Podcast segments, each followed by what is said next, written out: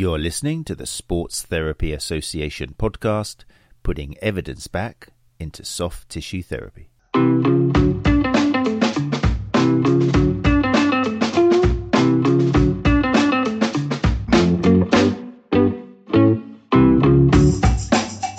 we go, and we're live. It's eight oh two.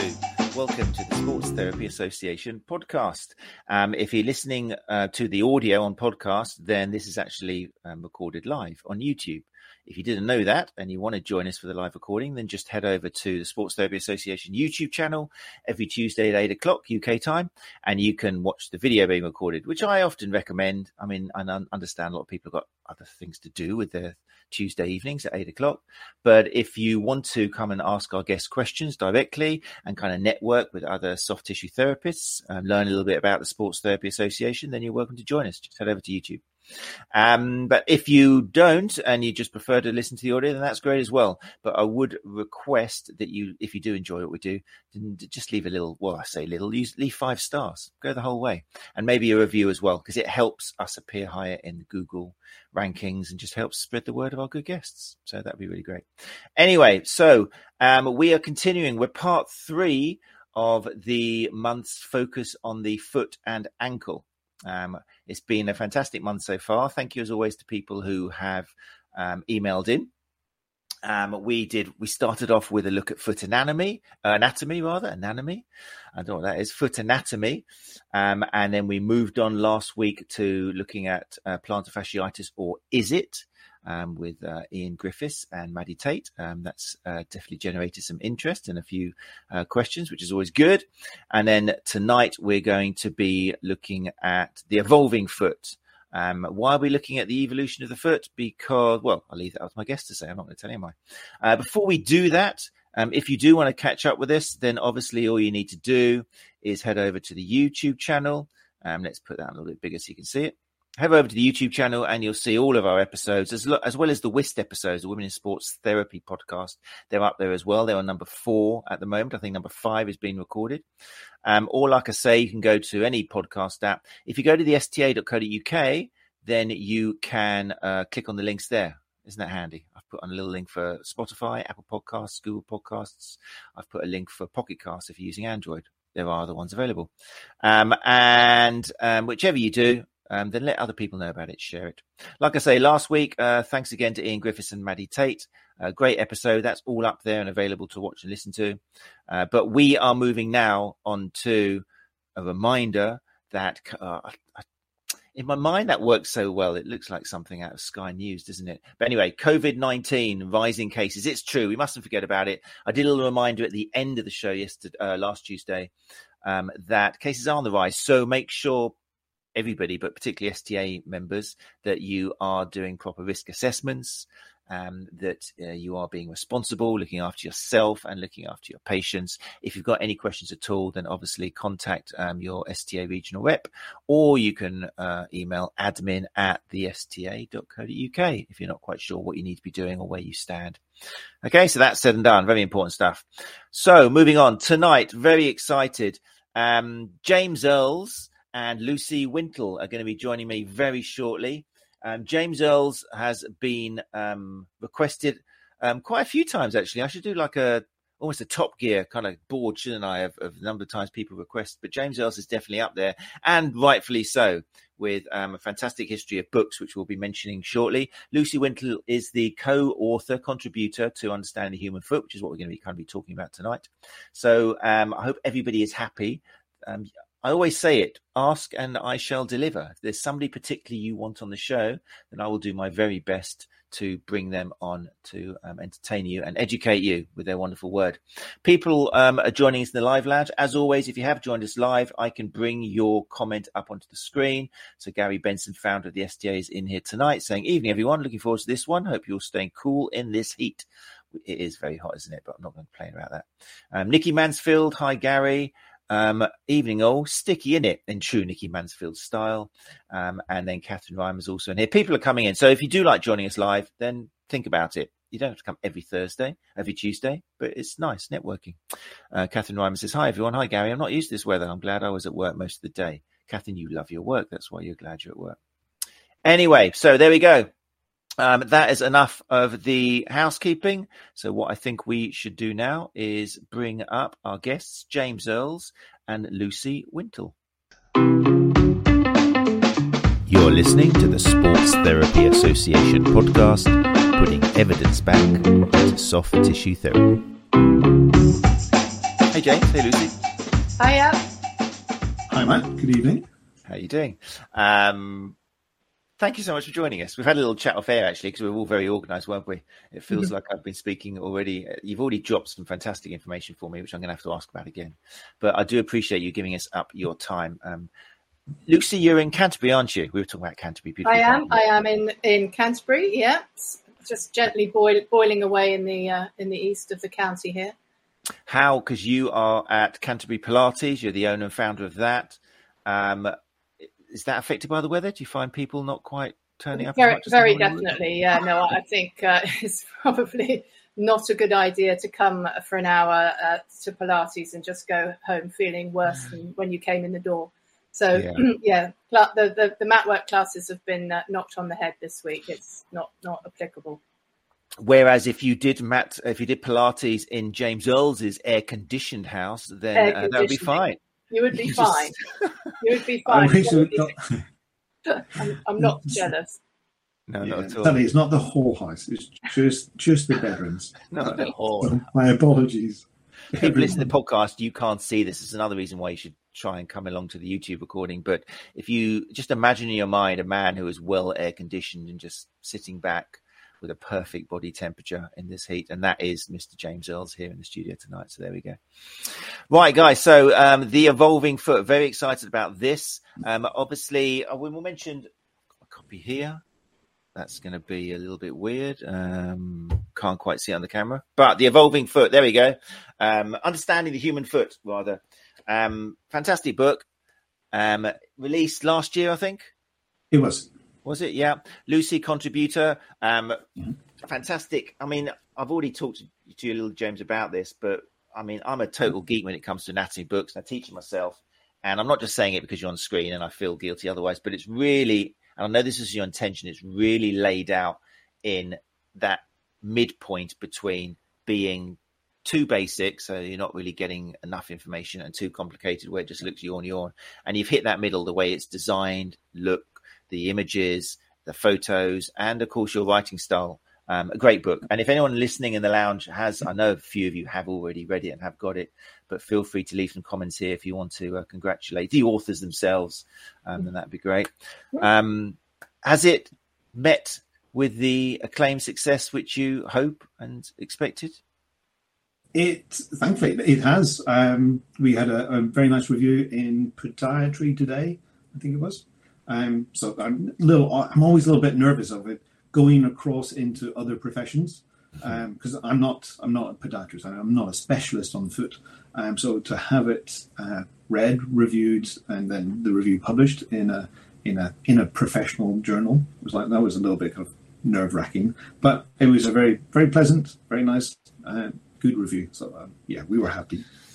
So modest to make it sound like it was a little experiment you wrote from your bedroom, but in actual fact, um, it's not the first book you've released, and people will, will know you maybe even more for. Let's bring up a little bit of picture here. When I put this on full screen, we'll still be able to hear you both, so um, don't worry if you can't see yourselves anymore.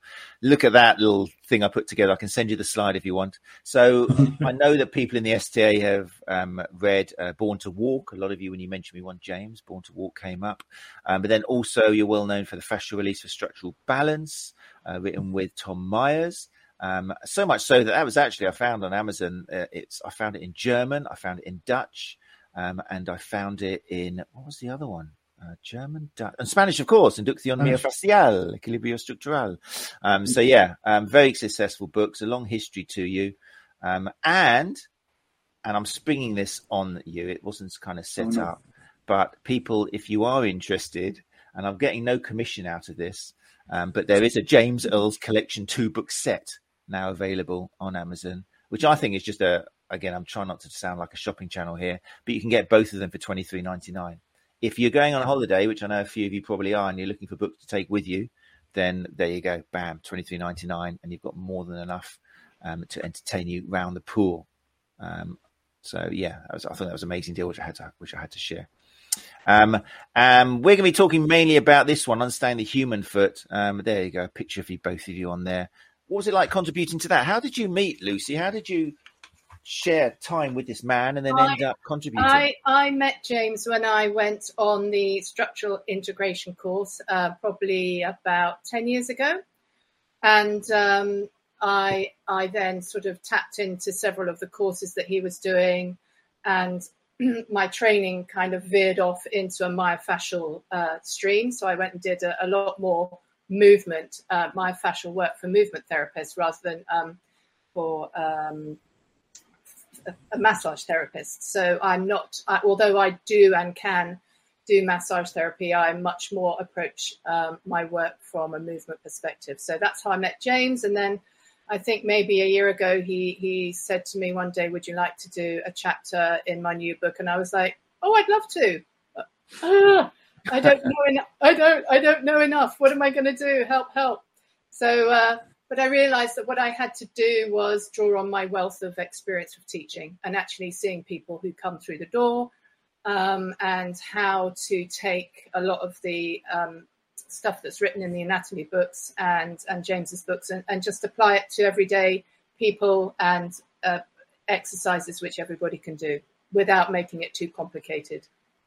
That's lovely. It's lovely to hear that initially, even somebody with the amount of experience and the years, which I think we're talking about a couple of decades now, aren't we, of Pilates? Yeah, about twenty-two, twenty-three. Yes. There we go. That makes me sound old, don't say uh, that. Well, I know, I never know whether to say that or not. But um, yeah, the fact is, yeah, all that experience and yet still you're kind of clinking. clenching your knuckles, yeah, and thinking, oh my god, how can I do that? But yeah, worth wealth of experience. And in Pilates as well, I mean, we've had um uh, what was the name, Raffi Bender came on of the Elephant Pilates podcast, who talked a lot about how Pilates has changed and how contemporary Pilates isn't really contemporary anymore, even though it's kind of taken the name. And so you've had to see a lot of changes. And did what you learned from James um kind of help you evolve as a Pilates teacher as well? I definitely started to look at the body in a very different way. I think possibly my training initially and my teaching up to that point had been maybe quite isolated and stilted, uh, and wasn't uh, it, yeah, wasn't integrated. And um, knowing what I knew from the structural integration course and looking at things from a very um, tensegrity point of view changed everything I did. and and I just became also much more aware of the fact that um, lying my clients down on a mat for sixty minutes wasn't really going to, to help their functional ability um, through their foot, using gravity, using ground reaction force. So uh, it's kind of interesting to see once you bring people onto their onto their feet, if they're very strong in other areas, how they, they just can't balance and they can't stand on one foot. So that's the bottom line. I'm afraid to say that it is very obvious that a lot of people find that very, very challenging. So that's when I started to re rewind and, and go off on a different tack. This is all music to your ears, isn't it, James? This is like exactly what you want to do. Yes. Yeah. And so, yeah, thank you for springing all those, those slides on me. So, um, yeah, thank you. Um, yeah, it's it's it's wonderful. Um, it's um, so I, I can trump Lucy. I, I've been doing it for, for even longer than, than Lucy. So it's this is my thirtieth year. This is my, my kind of anniversary. So it's um, likewise it's been a kind of evolution for me through through my career of, you know, starting with I started with the room therapy massage, and then got frustration frustrated by the limitations of that. So I started adding more remedial work. And then got um, got involved with the structural integration, the anatomy trains school, and then thankfully I was uh, introduced to the Gray Institute and functional movement, and for me that was that was the, the perfect blend of being able to kind of take the, the, the myofascial vocabulary and kind of the, the understanding the, the, the structure and the, the depth of anatomy that that Tom Myers would teach. And then to see it in a different context with the, the Gary Gray, the functional approach. And he just took, to my mind, what many people talk about in terms of tensegrity to kind of into the into the real world. It's like, wow, that's that actually makes sense of anatomy. It's like it's it's in context. And and that was really when I started kind of thinking, getting frustrated. I, I did a the, the gift training with him, and I had so many moments of anger and frustration and disappointment of why the hell had it taken me twenty years to hear some of these stories and some of this approach to anatomy. And, you know, I'm, I'm not alone in not having heard these stories. So, you know, that's that's where I, I try to place myself in that kind of that, um, as you mentioned at the start, the, the middle point between the, the the dry, detailed anatomy and the kind of the, the very loose, let's let's just go and move and play, which kind of happens sometimes in, in certainly in some areas of my world.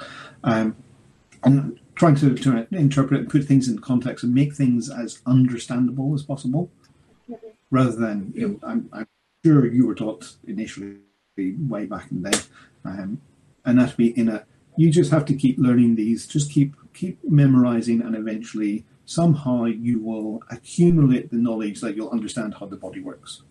I think, you know, it's it's been my frustration of, I just think we teach anatomy in the wrong direction. We try to understand the whole, yeah, we under, try to understand the whole body by accumulating the bits. It's like, well, I don't, I, if I'm, you know, my first day in anatomy class, I don't know anatomy, but I know what my body can do, and I can see what other people can do. And I, you know, I'm rambling on, but um, I think it was in your first, the first of this this series with um, Doctor Colley and, and Nick Knight. I just, on a side, such a cool name, like Nick Knight. I just, I was like, it's just like a superhero. You just see him kind of going off in, in into the telephone box and coming up with his underwear and microphone. It's like, I think, so cool. Anyway, what was I talking about? Yeah, I just think if if we start with what we know of the body, and then we can add in the bits, we can add and build the, the context. And so that's that's what I try to do with the with the book, and what I'm trying to do with my teaching. So well, that's very long. Successful. No, that's fine. No, no, it's very successful. And John W here, for, again, if it's the podcast, then I'll, I'll read out the comments that people are, uh, who joined us live are leaving. But John W says, all mine are well thumbed in reference. He's referring to your books, I'm sure. Um, gave me a new look on muscle function from a movement perspective. Hmm. Um, and also, who else did I see? Um, Nikki Mansfield said, um, I love the foot book, which shall now be referred to forever. I refer to it way more than I expected when I'm with and writing up my clients. I love that because, again, I'm hoping that some people listening to the podcast are, are thinking she looks at books while she's with clients. But that's another thing about anatomy, which I try and let my students know is, yeah, you have to pass exams and tick some boxes and get your certificate, but there's absolutely nothing wrong in front of a client of referring to a book, is there, when you're kind of looking at something and, and showing them something. And I think your book's a perfect example of that. If you were trying to show a diagram or check something out, no harm in that at all. We're not walking dictionaries and encyclopedias. We have to mesmerize everything. And it would be impossible to do that for the human body anyway. So um, talking of the book, before I forget, Gary, Gary, Mister Gary can't stop giving things away and emptying money out of my wallet is now send saying this. Um, we are sending out three copies of Understanding the Human Foot to lucky members who won last week's prize draw. How exciting. So there we go. Um, thanks, Gary, as always. Um, don't forget, if you are interested, if you listen to the podcast and you want to get um, Understanding the Human Foot and Born to Walk together, then just do a little search in amazon dot co dot U K. There's a great deal going down. Right. So, right, I've got some questions here. Um, Oh, Nikki Mansfield has said, woo, thirtieth anniversary party round, James. There we go. Not that Nikki drinks, obviously. Right, so let's have a little um, look at... Oh, she's, she's bound to have. So let's talk about evol- the, the evolving foot. One, in your book, I mean, there's a fantastic introduction, and then there's a whole chapter on the evolving foot. Is it a case that, and this is goes to both of you, so feel free to chime in whenever, does understanding how humans have evolved and the foot has evolved help the clinician understand the foot and therefore have a knock-on effect to what we're doing in clinic? Obviously, I would say yes. Um, I think in in our in our profession, we we we learn the details, and and they're absolutely necessary. We learn the tests, we learn this. And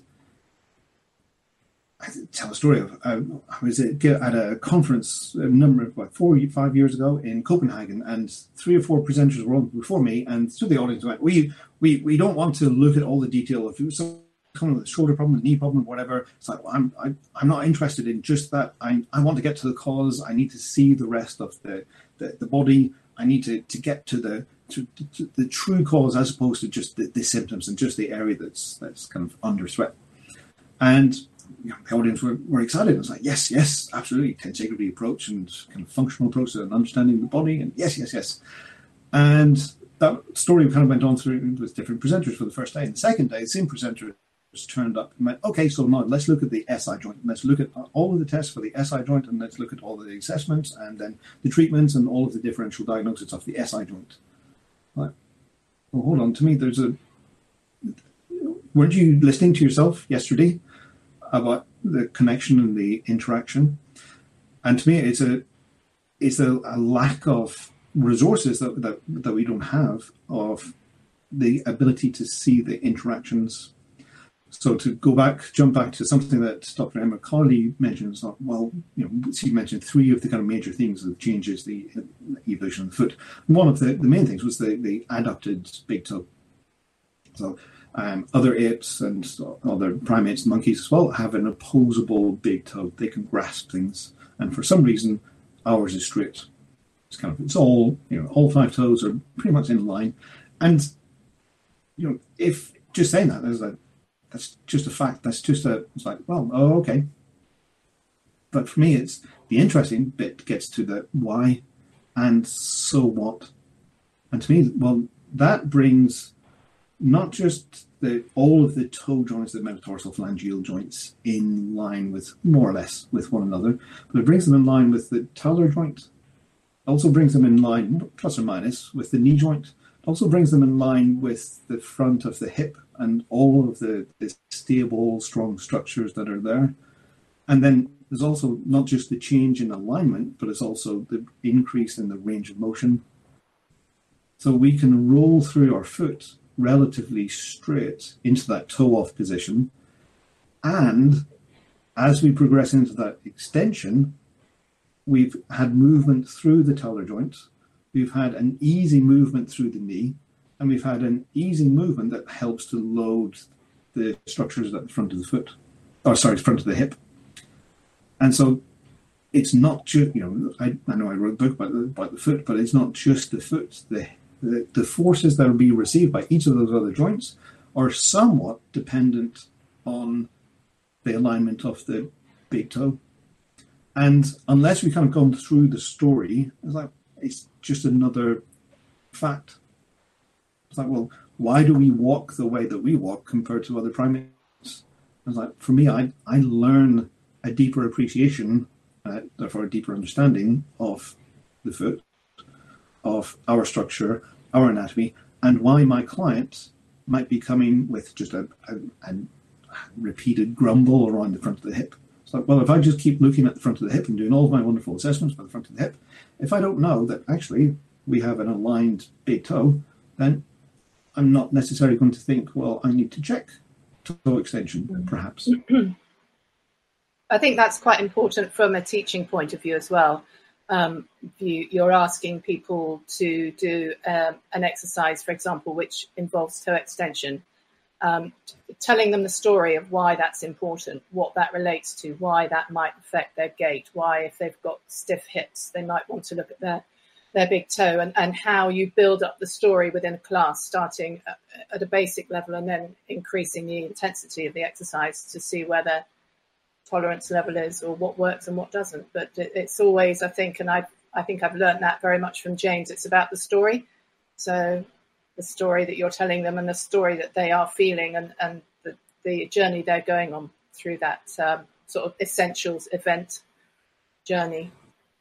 It's very interesting. And, and, and that's the style that the book and books, looking at both of them that I've read, um, are, uh, are, are written in.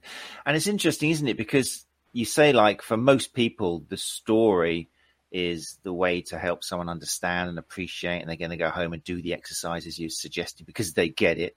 But when we go to traditional teaching, no storytelling. No, no, no, no. You're going to hit them with a really long Latin word. You're going to start learning all these bits, divide it down, say what's rubbing against what and why it's not working, and then give them some exercises thinking, you know, they're bound to do these exercises now. I've explained to them there's a problem with this and that. But as kids, we grow up learning things from stories, don't we? It's the best way. It's, mm-hmm. it's play and story, isn't it, to make an adult, even an adult, appreciate what's going on. So why, it's why? Play and story. It's also having a, a comparison. And so for me, the, the anatomy that I suffered through in my teaching or my receiving of teaching was just, these are the facts, these are the facts, these are the facts. Like, so if I tried to use, and this kind of evolutionary anatomy was, for me, is really comparative anatomy. If I have something to compare it to, so if you, you know, just looking even at the, uh, the the tibia and fibula of a chimp and compared to a human, it's like, well, it gives me a, an, another story. It gives me another hook. It gives me an appreciation of that. Oh, we are we are arranged this way because we can do this and we can't do something else that a, that a chimp does. And it just helps my appreciation of form. I start seeing the, the whole, um, all of our anatomy, all of our body in a, in a better, more functional kind of uh, right. light. Beautiful. Don't forget, people, right, asking questions if you want to. I'm keeping my open. I often forget about you guys who've joined us in the live lounge. But if you've got any questions, feel free to send them through. Okay, so we got like non-opposable big toes. Let's not call it a hallux or anything. Let's just call it a big toe.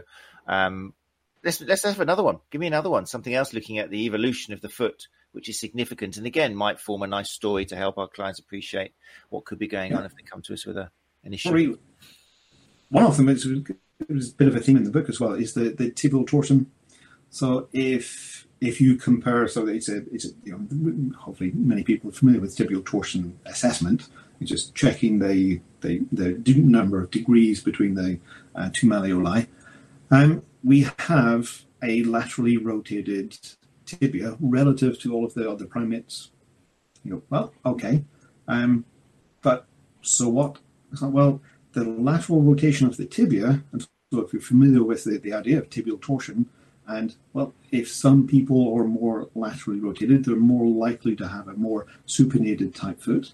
And if people are less torsioned, they have a more neutral kind of um, measurement between the two malleoli, then they're more prone towards a pronated type foot. Um, and that that helps us also think about the the way in which the, the tibia fibula rotate during movement. So lateral rotation of the tibia and fibula, so lateral rotation of the of the leg, is related to supination or that creation of the, the rigid lever or the um, toe-off position. And a medial rotation is more related to a pronated foot. And so, well, if the primates have a more medially rotated tibia, then that's obviously that they're going to have a flatter foot. So one of the other things, on one of the other three that uh, Doctor Colley mentioned was the, the, the increased arch height. Like, well, well, we have an we have an arched, domed foot. We also have a laterally torsioned tibia. Like, well, oh, lateral laterally torsioned tibia leads to supination, and supination is an increase in arch height, or however you want to, to word it. So again, it just it helps to tie up the, the stories and see the. The, the linkages. Mm. Very nice. I'm just taking that all in. Lucy, feel free to jump in if it goes. Yeah, no, no, absolutely. I think also from a movement perspective, um, and a lot of Pilates teachers probably will be using equipment such as reformers, et cetera, et cetera. But always looking for that um, the rotations in the bones and what the bones are doing. Just not thinking purely muscle, muscle, but looking at the interaction of the bones and where you think the bone should be, and, and um, yeah, chasing it up or down the down the line to see what else it's referring to. So just, I, I, li- I like that whole story of the bony rhythms and, and what the bones are doing when I'm teaching, and quite often cueing that, um, you know, turning in within movement, trying to encourage that. Yeah, and because as soon as we start getting that the tibial torsion story, and we go, okay, well, the tibial torsion, that's a structural story, but suddenly we can actually just, well, you don't have to torsion your tibia. We can't do that consciously. But if we're turning laterally, then what effect, you know, and that's that turn is a, it's common. I, I use a, a, an exercise for most conferences and presentations, looking at your right hand and turning to the right. and watching your hand as, as it turns, and you'll feel your left foot pronates, your right foot supinates. And there's a hardwired reason for that. It's in the anatomy, but it's a surprise to most people. It's like, oh, hold on, if I'm if I'm retracting my right shoulder, it's like suddenly my right foot is supinating, my left foot is pronating. And you know, we can even play with anatomy games. And go, well, how did you retract your shoulder? Well, I rhomboids, middle trapezius. It's like, yeah. So middle trapezius and rhomboids, or mm, spinal rotators, spinal extensors, medial and lateral rotators of your hips, they're medial and lateral rotators of your knee, and they're pronators and supinators of your feet. And this is the, this is the, for me, this is the, the reality of the, the body. And so again, we just kind of start building up from just those building blocks of, okay, well, let's compare a chimpanzee and a, and a human tibial torsion. You know, you've got, got clinical um, assessment, but it's also then kind of, it gives me the hooks to go, oh, okay, now I understand function. So I know that if I'm turning one tibia laterally, that associated foot will supinate. If I'm turning one tibia medially, then that associated foot will hopefully go into pronation. Can I, can I just I, just add yeah. a little a little story there to to, to that? Um, but for James, when I first met him, uh, we were in a room doing that exercise where we were turning to the right, and he said, "Oh, I can tell exactly in this room who the Pilates teachers are, because everybody was keeping their pelvis still, so everybody was fixated with pelvic stability and just moving their upper body instead of." Integrating the movement. So it was like, oh yes, rewind, rewire, do the exercise and actually feel it travel through the body properly. So it was a, a bit of a yes a moment. He called you out, did he? He pointed over in your direction, and you're all the Pilates teachers. Yeah, exactly. Yeah. That's just testimony, yeah. Isn't it? We mentioned a little bit of this off air. um it's it's fine to change stuff, isn't it? I mean, a lot of things, especially when you're looking at like five, ten, fifteen, twenty years in our cases of knowledge that we were given. Um, I think it's important. This has been a common theme with evolving as a therapist. We're not necessarily throwing everything, well, we're not at all throwing everything we've learned out whatsoever. It's just gently tweaking, isn't it? Like you say, not fixating so much on keeping that neutral pelvis whilst you're moving the upper torso anymore, allowing a little bit of movement and realizing that could be stability. And did, have you in your careers... And I think, yeah, have you in your careers ever felt a little bit of fear when you've been told something that has challenged what you've told patients, um, or maybe even presented in conferences and you thought, I've got to change that now. How am I going to do that? Or maybe you've even written something and then you're thinking, I've got to tweak this. I've got to change it. How are people going to accept me if I'm changing my mind? Has that been something that you've both experienced? Yes, definitely. Yes. Yes, I think anybody who said no to that would be possibly telling an untruth, but yes, I, there's so much information, isn't there, that you you you have to choose how you use it. Um, yeah.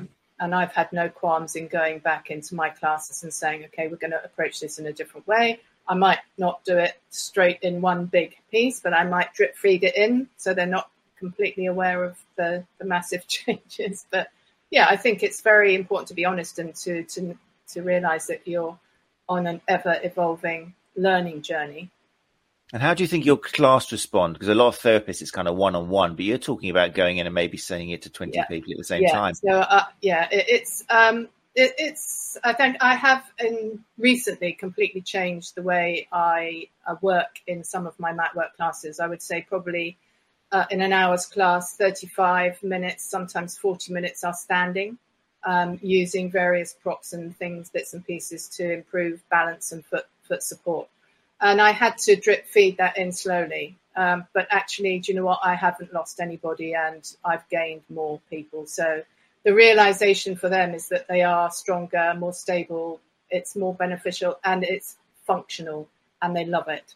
So, yeah, I think you just have to tell them the truth, really. Fantastic. And James, you, you were smiling from ear to ear when I questioned whether you've had to, to kind of go back and change anything you've ever said. Uh, yes, there's probably a first book that could do with another revision um, that claimed that one could change a lot of structural and postural issues with a little bit of faffing about with soft tissue. Um, some of that has been been uh, rightfully challenged, and and and also my, my thinking, my, my my approach has has moved on from that. But um, it's still out there, and it's still selling some copies, and it's still keeping the, the publisher kind of ticking over. Um, and if it was my preference, I would probably retire that title. Mm-hmm. Um, and so there was that. Um, so that yes, in terms of the, the kind of yeah. embarrassing things that you one might have said, and then there's there's also the, the pleasant surprises. So in doing some research, it was actually after I'd finished the, the Understanding the, the Foot book, and I was like, oh, well, I, I should check. Is there anything new that I can add to the story about toe extension in relationship to the front of the hip? And I came across a, a for me a new muscle, and it was looking. I was almost looking at exactly the question that I was asking. It's like the relationship of toe extension and what can happen at the hip. And they went, well, actually, it makes a difference. The iliocapsularis. I was like, I was reading the paper and I'm like, what? The, who? What? I've never heard of the iliocapsularis. And it's a tiny little muscle. It's inside, within the anterior um, ligaments, the the, hip, the capsule of the of the hip joint. Oh, we lost. Um, okay, so just lost uh, James temporarily, his internet. Probably the air conditioning, something to do with the I air think, conditioning. I think, yeah, you can't do both. You can't have an internet can't connection have air conditioning and... and be successful. Let's bring uh, James back.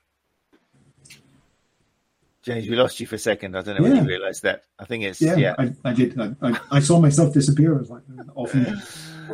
We weren't rude about you. No, we didn't say anything. Uh, so yeah, but you're still discovering stuff, yeah. Yep. Yeah, so the iliocapsularis was a, a new one to me, and they were saying that well, if with uh, changing, altering the amount of hip, regular kind of hip extension, change the, the cross sectional area percentage between the iliocapsularis and the rectus femoris, and there was a relationship between the dysfunctional hips and an increase in the cross sectional area of um, iliocapsularis, and it hasn't yet evolved, as far as I can see, in the in the literature in terms of being able to kind of hone down into absolute cause and what to do about it. But it's like, well, it's definitely it's interesting to be able to see that. Yeah, there are one muscles that we haven't yet discovered, or different ways in doing the dissection and thinking about the body or thinking about the, the tissues, and also then that that um, crossover into anatomy to function, which isn't always the way that, that we teach, and that was very much in in part of the the, uh, the the papers that we were reading. It's like this is a it's a functional problem. Very interesting. Yeah. So I mean, I think I like to think there's actually we're living in a time now where there's actually admiration for people who have visibly evolved, like yourself. I mean, at the time when you were involved in the first book, it was like great stuff. It was like what was out there, and you were, you know, one of the people who were helping disseminate that information to everybody, and there was nothing really out there to challenge it. Well, it was a little bit of stuff and so much simple, but no one was, just a few people shouting at you. So I think uh, I'm hoping that for people like yourself, and I'm thinking of maybe Walt Fritz and other people who've had on the show, you know, it's not a total U-turn. It's just, you know what, we've looked at a few things and maybe we can't do as maybe what we thought was happening when we did this wasn't quite happening. It's something else involved here with, with there's some other stuff, but it's very rarely just throwing everything out, is it? It's just you're going to put more weight yeah. on other things you do. Yeah. You know, so it's healthy. It is. Definitely. Going back to the book, I was interested in, you had a, a lot of information on bones and shapes of bones. I think it's always interesting, again, when I'm teaching anatomy, you again, you give the kind of five types of bones and you introduce the sesamoid bone and all that. And then you go into long bones and short bones and aren't these nice and happy and everything's, you know, then there's the irregular bone, anything that's kind of a weird shape. And then you come to the tarsals. It's like, what are these then? And you're like, well, that's interesting. So yeah. kind of, again, is it, is that, is that testimony to the complexity of the foot, that kind of like, it's difficult to name them all and they are very much different shapes. Um, yeah. Uh, Yes, and there are different shapes, and what I try to do in the book is try and make sense of all of the funky names and all of the, the varied vocabularies that we use. Is it midfoot, rear foot? Is it tarsal? Is it mid-tarsal? Is it forefoot? And it's just it all it's all it's a mess because there's very little consistency And even sometimes within a paper and within a book, they, they chop and change between one convention to the next. And to me, it's, it's no wonder that people get confused. So what I do try to do is kind of break it down and try to deliberately use as many of the vocabularies as possible. There's different ways in which you can break up the foot and try to understand why why, why is the cuboid called the cuboid? Because mm. it's cuboid, it's it's kind of like a cube, it's kind of like, you know, it's the early dice. Why are the cuneiforms called cuneiforms? Well, it's because they were kind of triangular, like the cuneiform writing of the, the Babylonians and Phoenicians.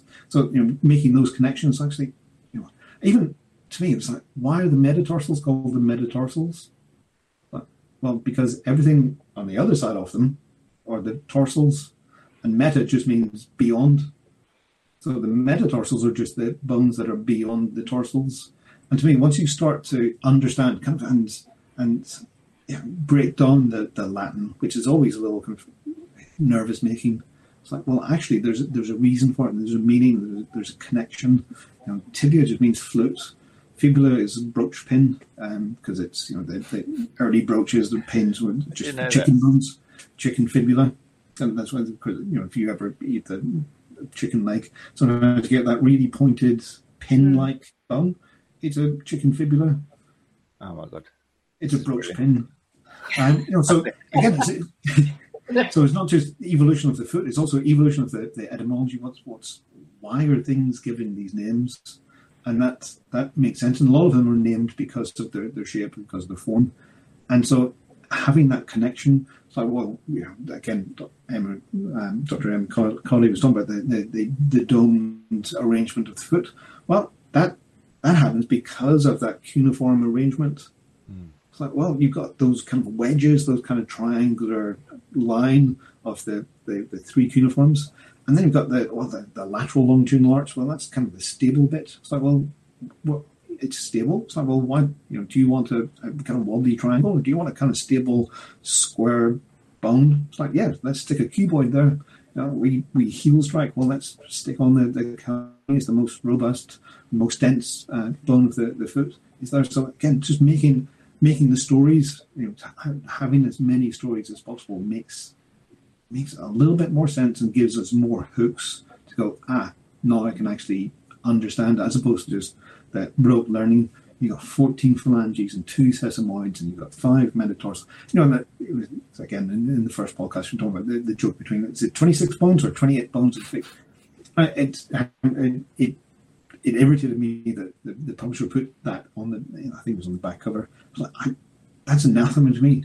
It's like, that That gives me nothing. I don't, I don't care how many bloody bones there are in the foot. That doesn't give me any kind of hook, any kind of appreciation, anything. It's like, big deal. I can, I can drop that in the next conversation and put it on social media. It's like, yeah, it's a wonder of engineering. Look, it's got twenty-six bones and thirty million joints and one hundred twenty bloody whatever soft tissues. And it's like, pointless. So, sorry. Off on a rant again. That's fine. You let it out. It's good. It's kind of therapy for you. It's, you need to get chest. It off your chest. Off we haven't had closure yet, yeah. I don't think. What about, I'm interested in, um, so evolution of the shape of the bones. How has uh, how has the foot evolved in terms of the shape of bones when we did, some, at whatever point, decide to stand up for whatever reason? Is there evidence of how things have changed in order to accommodate that? There's uh, there's kind of, in some ways there's a lot and not a lot. So mm. in the literature, there's a lot of literature, and in terms of actual physical evidence and and, and remnants, fossils, there's actually very little. Uh, for a number of reasons. One, it's just they're difficult to find. It's difficult to actually uh, create a fossil, mm-hmm. and and also, I'm sorry for the image, but the hands and the feet are the, the least fond of any of the bones because they're the most easily predated. Mm. So anything that comes along okay. to, to have a chomp tends to take the mobile bits. And also, when you we get to the small bones, then it can be more difficult to different one, more difficult to find, but also more difficult to differentiate in trying to see it between, oh, well, is this a pebble or is it a cuneiform? Is it a phalange? I don't know. It just looks like a bit of dust. Okay. So, so yes, there's a lot of discussion, and the remnants that we do have, the fossil remains that we do have, do show and kind of the, the story that that Doctor Colley alluded to, the increase in the robustness of the the, um, the calcaneus, which shows more of a heel strike, okay. The alignment of the big toe. This is where I say I have to then think about the two feet, because it's that alignment of the toe, big toe, and its range of motion actually allows me to heel strike on the forward foot. Mm. So the two, obviously the two changes have to kind of go together. So it's kind of the change in, in the left foot helps the change in the in the right foot. So we do see something of a progression of the the um, hallux adducting, the increase in the robusticity of the the, um, the calcaneus, because it's it's dealing with more shock. It's also supporting more of an arch through the, the I prefer to call, talk about the half dome arrangement of the foot, because of the lateral rotation or t- of the, the, the tibia, the torsion of the tibia. So all of those changes are happening gradually as a suite. There's a, a suite of changes or a group of changes, and it's all seen relatively smoothly through the, the, the remainder. Yes, there are, you know, gaps and, and questions and frustrations, um, but yeah, the, the evidence is pretty much there.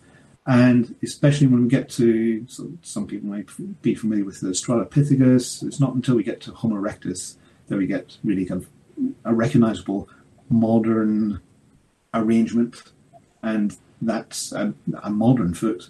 And that's particularly important because it's also a modern foot with a longer waist. And it's the mobility of the waist that allows us to start walking and particularly running more efficiently. Mm-hmm. And for Dan Lieberman, so the, the barefoot professor in Harvard, they, they kind of, he was one of the, the main um, references for Born to Run by Chris McDougall. Um, so one of his big points is that, that we we then took off as running man and woman person rather than walking person. So we start to see much more progression of the, the foot for running. So we get start getting shorter toes, which has no benefit, they say, in terms of efficiency for walking, but has a significant benefit for running. Mm. And we get a longer waist. We also get uh, more development of the ox- external occipital protuberance and the ligamentum nuchae at the back of the head for that deceleration, not just the, the nodding, but mm-hmm. also that, that deceleration of the running. So all of this kind of has to happen together. And it's, it's one of the frustrations of, of kind of limited time of, well, we need, we want to talk about the foot, but actually we can't really understand the foot if we don't understand the rest of the form, the rest of the, the structure. It all has to be seen in context. This is fine. This is great. And and I've mentioned this a couple of times on live videos because I had this idea, and we, we are, the idea has already started, of the focus subject of the month. We've had the foot, and then in August, um, after a couple of weeks with Mike Grice, it's going to be um, uh, the knee, focusing on the knee, and then we'll do some on the hip, lower back. I'm going to work my way up the body. But I was conscious that um, I'm kind of like doing the human body a disservice by breaking it down into these individual body parts. But so far, the message has been exactly what you've said. Everybody who's come and has said, yeah, we can look at that part, but we've got to look at the rest of the body, and not even just the rest of the body. We've got to look at the psychosocial factors, you know, and the mind and the brain and everything like that as well. So um, even though we are splitting these months into different parts of the body, it's lovely that you, you say this message that it's very difficult just to look, isolate on one part of the body, because you're going to miss, you're going to miss everything else, aren't you? Um, Lucy, I'm interested with Pilates. You mentioned you've got people um, standing much more up in class. I've always associate Pilates with some wonderful Um, language and use of language and metaphors and imagery to help people kind of experiment and and feel. Um, is there anything that you kind of use or you've seen work with some people with regards to appreciating um, using? I I say I would say I'm definitely a, um, an imagery person, mm. and um, I, I use that an awful lot in my. I talk an awful lot in my classes. I think that. So yeah, I am I'm, I'm con- continuously trying to. Um, look at what's working and what's not and give people an, an image if it's helpful to them. Obviously, people learn in very, very different ways, and that's a completely different subject. But, um, yeah, I think it, it, it's it, you have to cater again in that class situation. You're going to have someone who will respond to your imagery. Somebody will have not a clue. Somebody will just be looking at you visually and just watching what you do all the time. So it, it's just you you have to be all things to all people, really. So, but yes, I think uh, traditionally there has been a lot of um, um, images to do with pelvis and, mm-hmm. and yeah, but use what works for you and what works for your clients. I think that's the, that's the bottom line there. I think it's one of the nicest things that I've personally benefited from, from spending time with Pilates teachers. And I used to teach a lot of exercise classes and a lot of the other teachers of Pilates. And even though back then it was kind of like, imagine there's a bit of string on the inside of your belly button, and you're mm-hmm. putting it in. That was kind of the classic. But it was just one of the things I learned from the Pilates teachers I hang around is, is how, well, it's storytelling again. It's getting somebody yeah. to get it by using an external cue, maybe if you can, and just that image. I mean, with the foot, I'm thinking of maybe like the three points of contact sort of thing, or yeah, stopping so people you... from scrunching their toes. That was all different ways of doing it, isn't there? To yeah, yeah, and also use of um, massively with the foot, use of a, use of props. Mm-hmm. So use of ball, small balls, um, use of spiky balls, um, use of little wedges to stop somebody pronating quite so much if you want mm-hmm. to drive their knee into a different position. Just, just being creative and mm. um, giving people a different a sensory, um, yeah, sensory story, really. So I, I do use an awful lot of stuff in my classes. I think it's good. And I think... I think I've benefited in, in being a soft tissue therapist of using that imagery, because it's education at the end of the day, isn't it? It doesn't matter what you're doing. If you're working with people, then you need to know how to get that information across and communicate. So I think the imagery is really useful for soft tissue therapists as well. Um, mm. We've got some questions coming in, if that's okay with you. I think Nikki Mansfield has been right on one. Geez, let me just scroll back fifty comments. Thanks, Nikki. Let's have a look. So sarcastic. I'm sorry, Nikki. Um, bum, bum, bum, bum. Nikki Mansfield says, I've remembered anatomy so much more easily since learning why the bits and pieces are called what they are. Give me a story any day. Thank you, Nikki. Uh, I have a non-bone related question. Here we go. Let's bring this up on the screen. So Nikki says, show. Thinking of the importance of ground reaction force and providing energy for our plantar tissue to spring us forwards on toe off, are Crocs and Skechers the most evil of all the tiny foot coffins? Okay, so getting into the crutch of it, suitable footwear. There is a chapter in your book, isn't there, um, James, mm-hmm. um, which you call Design. What was it? I forgot what it's called now. You probably don't know. Design. Design. Yeah, it was really nice because it's not obvious from that that it's about shoes, and it was the last one in the book. But yeah, really nice chapter, which I recommend people have a look at. But yeah, different types of shoes. Um, okay, so Nikki's mentioned that Crocs and Skechers might be... Um, something to do with coffins. Yeah, the worst of the coffins. So I'm... I, I agree with that. Sorry, yes. Okay, I'm sorry. Okay. You go, James. Yes.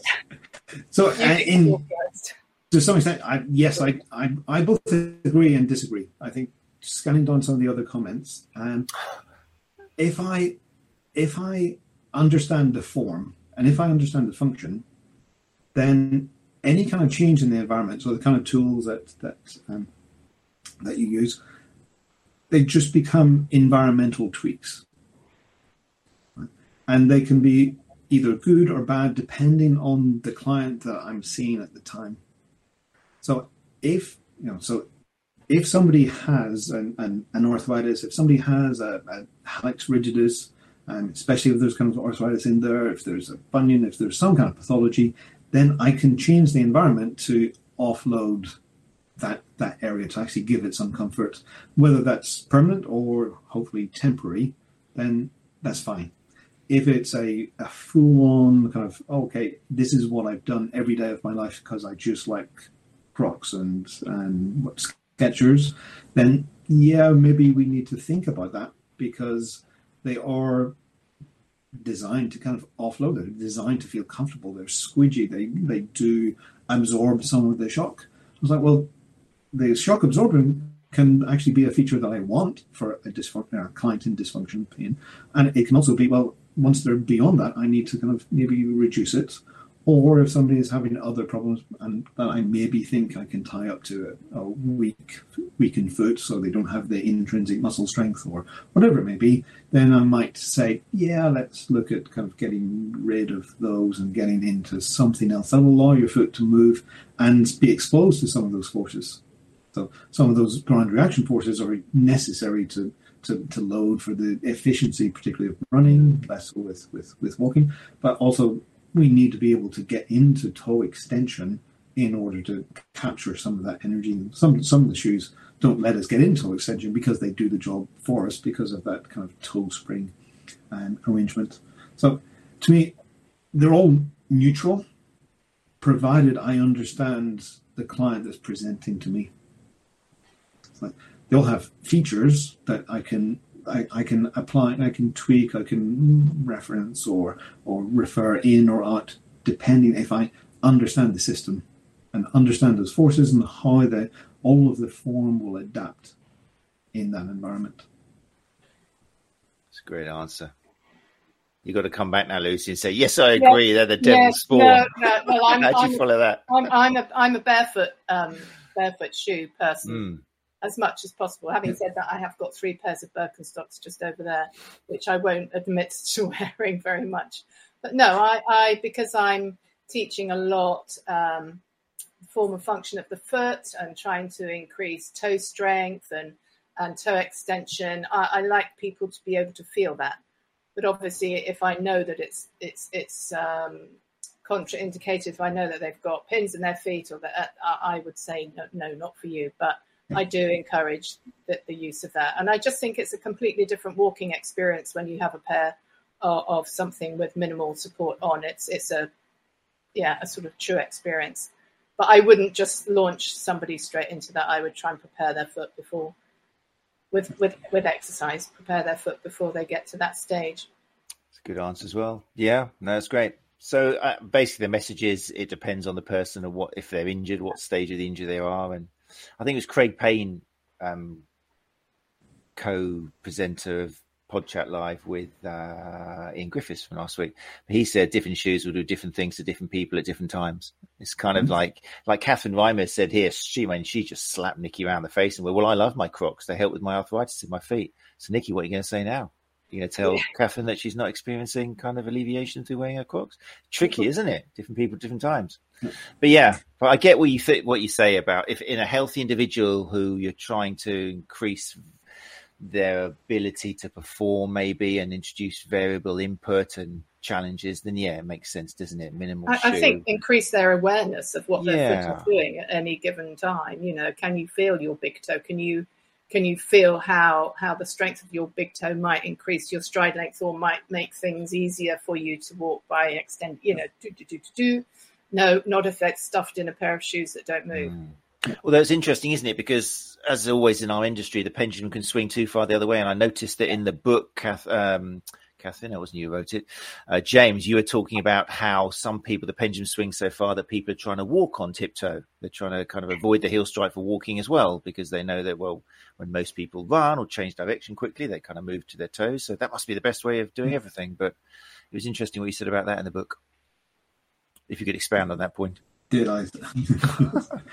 Um, so again, it, it's understanding the forces. So, and to my to my mind, so the yeah, there was one guy in particular, German, slightly strange presentation. I mean, he was like, "Oh, I will prove to you that we are designed to four foot strike," and and his proof went along the lines of, "Well, stand, step to the right, back, step to the left, step behind you. What did you do? You four foot strike. So therefore, I have proven my case. We should all four foot strike." I'm like, that's a different movement. That's not walking. Yeah. Um, and you know, there was another guy who's like, "Oh, I've done my research, and everyone in medieval times was um, walking with a four-foot strike, and I have been." He dressed up in, in medieval garb, and, and, and yes, look at me. I used to have, and so my apologies for the sexist language. I am I'm paraphrasing him, but he said, "I used to have the calves of a girl, but now, after three months of four-foot striking, I have big manly calves." Like, well, yeah, that's because you're doing an exercise. You've changed the way in which you're moving and your forefoot striking, so you're having to work through gastroc and soleus and not everything else, all of the, the plantar flexors to help decelerate your dorsiflexion, so your muscles are working. And the fact that your muscles are working and building kind of, to me, just kind of rings bells of, well, that's, to me, by my mind, that's inefficient. If your muscles are having to work that hard to do something that we're actually, I would argue, evolved to do very efficiently with a minimal muscular input. Because we want to minimize the muscular input because Um, we want to maximize our calorie intake and minimize the calorie output for movement.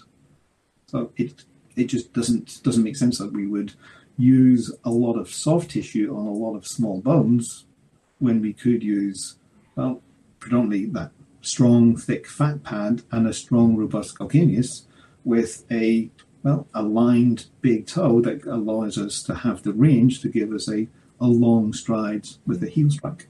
And then, so it's, for me, it's always, I go back to, let's look at the the, the form and how that that feeds into fu- our, our function. Is, like, is there is there an easy, efficient answer? And usually, so it's kind of, um, oh god, uh, Occam's razor. It's the, the fewest steps in any kind of argument is usually the, the, the right one. Like, well, to me, it, it just doesn't hold up the, the four foot strike mm. as a walking strategy. It mm. works for many people in a running strategy. It's raining. It's raining here. Mm, yeah. Yeah, they predicted it here as well. So, yep. Yeah, well, that's a whole hour of chat, isn't it? Another chat about when it comes to running. Um, mm-hmm. But again, um, well, no, I'd love to go down that with you guys. We'll have to do a part two at some point. It's just I'm just itching now to talk about four-foot running, but no, not at all. But yeah, so it's just a warning, isn't it, that pendulum can swing too far. Um, yep. Like, oh, I st- it still hurts me when I see people walking around the street with no shoes on personally. You know, and normally, I don't, I don't know, I don't want to generalize, but I can tell from their facial hair and, and what they're carrying that, that they're doing it because, uh, you know, they feel that this is what we did millions of years ago. So that must have been best. It's kind of like the antiquated fallacy and that if, if we used to do it, then we should be doing it now. But I'm just waiting for them to step on a bit of glass or dog poo or, you know, it's just it's not, it doesn't make sense or pick up some nasty disease. I'm sorry, blood, but we're not. Blood poisoning, yeah. The planes we walk along now are, you know, the, the pavements yes. at Churchill Square are not quite the same as the plains of Africa or somewhere. It's just different. Yeah. But anyway. Yeah, so my my last, last response is, to me, if we understand the form and how it functions, then we can we can have health beliefs that are based on on an understanding rather than on a faith, on an expectation, on that, that naturalistic fallacy that, that you mentioned. It's like just, mm. just because they were doing it, you know, millions of years ago and we've evolved to do it, therefore it must be right. Well, actually, there are things that we're doing better. There are things that we're doing much worse. Mm. So, and maybe Skechers or a normal healthy foot is not better, but there's certainly a useful tool for a dysfunctional foot to offload it. There's um we've reached we've reached like nine oh four now. I'm conscious I'm already keeping you past the allotted time, but there's so much information in Understanding the Human Foot about can I make it appear on the camera or is it there we go, can't see a little bit of it. There we go. Um about footwear and thoughts and and again it's presented not in a you must do this or you mustn't do this, it's just presented in a really wonderful educative way to make you think and and I think that is something that can be passed on to your clients as well. Um it's not a black and white kind of like Haynes manual of how to work with the foot because we're human beings, we're not cars. So it's, it's not all, you know, about the same mechanics. So wonderful book. So any questions we haven't managed to cover today, if listening to the podcast or watching it, then yeah, I encourage that you have a look at Understand the Human Foot, um, produced by these fantastic people with information from James Earls and Lucy Wintle, Wintle, and they called you Whittle. Sorry, Wintle. So, nice. Yeah, we've run out of time. I'm sorry about that. It seems like, as always, we've got so much um, we could talk about. Um, I just noticed Anna Maria's in the house, Anna Maria Mazzieri, which has reminded me. Thanks, Anna. You just prompted me fantastically.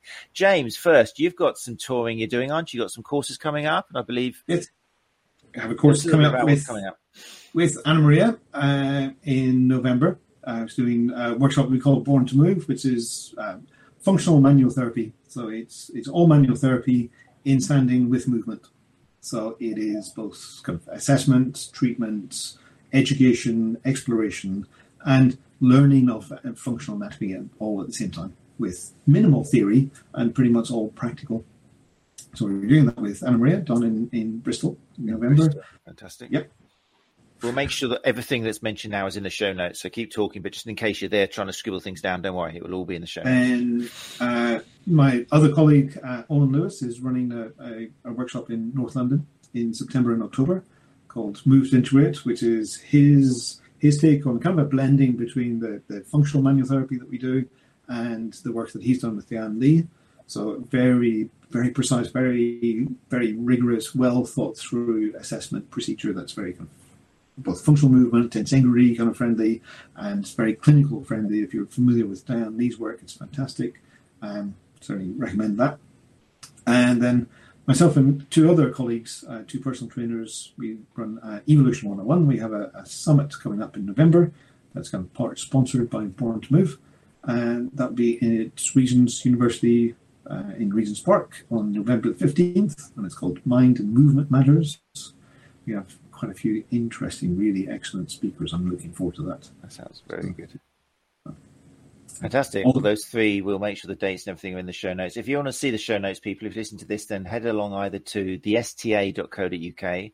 Um, all the episodes with the show notes and details and links are put on the S T A website, so the S T A dot co dot U K. Or uh, they also appear at Podbean, who um, host this podcast. You can find them on either of those. And I try and copy and paste them into YouTube as well. Might not be there straight away, but I do copy them eventually to YouTube. Thank you for those. And Lucy, what have you got coming up? I have a wealth of information on my website. So I have a video library. All the um, book exercises have been filmed, and they are within the uh, membership area um, on the uh, on the website. They are. There's also a brand called Hexology, which I'm developing, which deals more with um, aging uh, and the prevention of uh, foot weakness and, and everything associated with not getting old. So trying to prevent uh, muscle muscle loss, uh, taking action now before it, it gets too late, really, but also really focusing on balance and feet first. So just program pro- programming that into almost everything that I do. Fantastic. So people listening to the podcast, you won't have seen, but I'll just put it up on the screen once more. Um, if you go to Canterbury Pilates dot co dot U K, um, that's uh, Lucy's website. There's a whole load of information on there to do with classes, yeah. obviously. Um, and then Feet First, Hexology. Hexology, let me remind me, we talked a little bit of that off air, yeah, what that was about. What's that? Kind of six, blending together everything that I now know and do. So six pillars, uh, Pilates, wellness, feet first and balance, muscle mass. So a lot of uh, trying to encourage people to to use weights. Um, a lot of people in Pilates won't use weights. They're, they're nervous of weights. They don't like working with uh, big fat dumbbells, but trying to encourage them to to really improve their muscle mass, um, because there's a massive drop off, you know, as we start to age. So it's being aware really of the things that you do now and their importance for twenty years time. So taking action now rather than leaving it till it's too late. Sounds fantastic. There we go. So yeah, host of information on that website. Again, the links will be on the show notes. Okay, so um, that's it, people. Um, thank you so much for joining us live. Um, just before you go, just to let you know, next week, Um, we're going to do next week. We haven't got another guest. We're going to have a little recap over the three episodes we've had. That'll be quite a regular feature, I think, rather than just filling you with information. Bam, bam, bam, bam, bam. We're going to take a pause, sit back, reflect, and I'll be looking at the last three episodes we've had and the information that I've taken away from it. Um, and also we'll have people dropping in from the S T A team. So I'm hoping, uh, I think Doctor Fiona Higgs from the Women in Sports Therapy podcast will be coming along to chat with us. Gary might be here. Scott, um, who's doing a wonderful series of clinical videos and coffee chat mornings with the S T A. I think he's popping in after rugby training. So that'll be next week. Um, a great way to find out about the S T A. Join us live or listen to the podcast once it's been uploaded. And then in August, a uh, bit of a disjointed month in August, mainly because I'm going to Cyprus for two weeks. So what we're going to do is the first two weeks of August will be Mike Grice will be at the helm. He'll be looking after the show, and he's going to be uh, bringing guests. Uh, Doctor Claire Minchell will be around. Um, also, Tim Allardyce will be back as well, and they'll be having some great chats with uh, Mike for two weeks. And then, like I said earlier on, in the next three weeks, because August is a five-week month, um, I'll be back and we'll be looking. I've got some great guests lined up, and we'll be looking at the knee. Somehow, I don't think it'll be exclusion from the rest of the body, but we'll be looking, specialising in different parts of the knee. And, and yeah, it'll be very similar to uh, this, but we'll be looking at some common um, issues and conditions you'll see, and, and looking at the bigger picture, turning those binoculars the proper way around instead of the wrong way around, which happens so much on courses.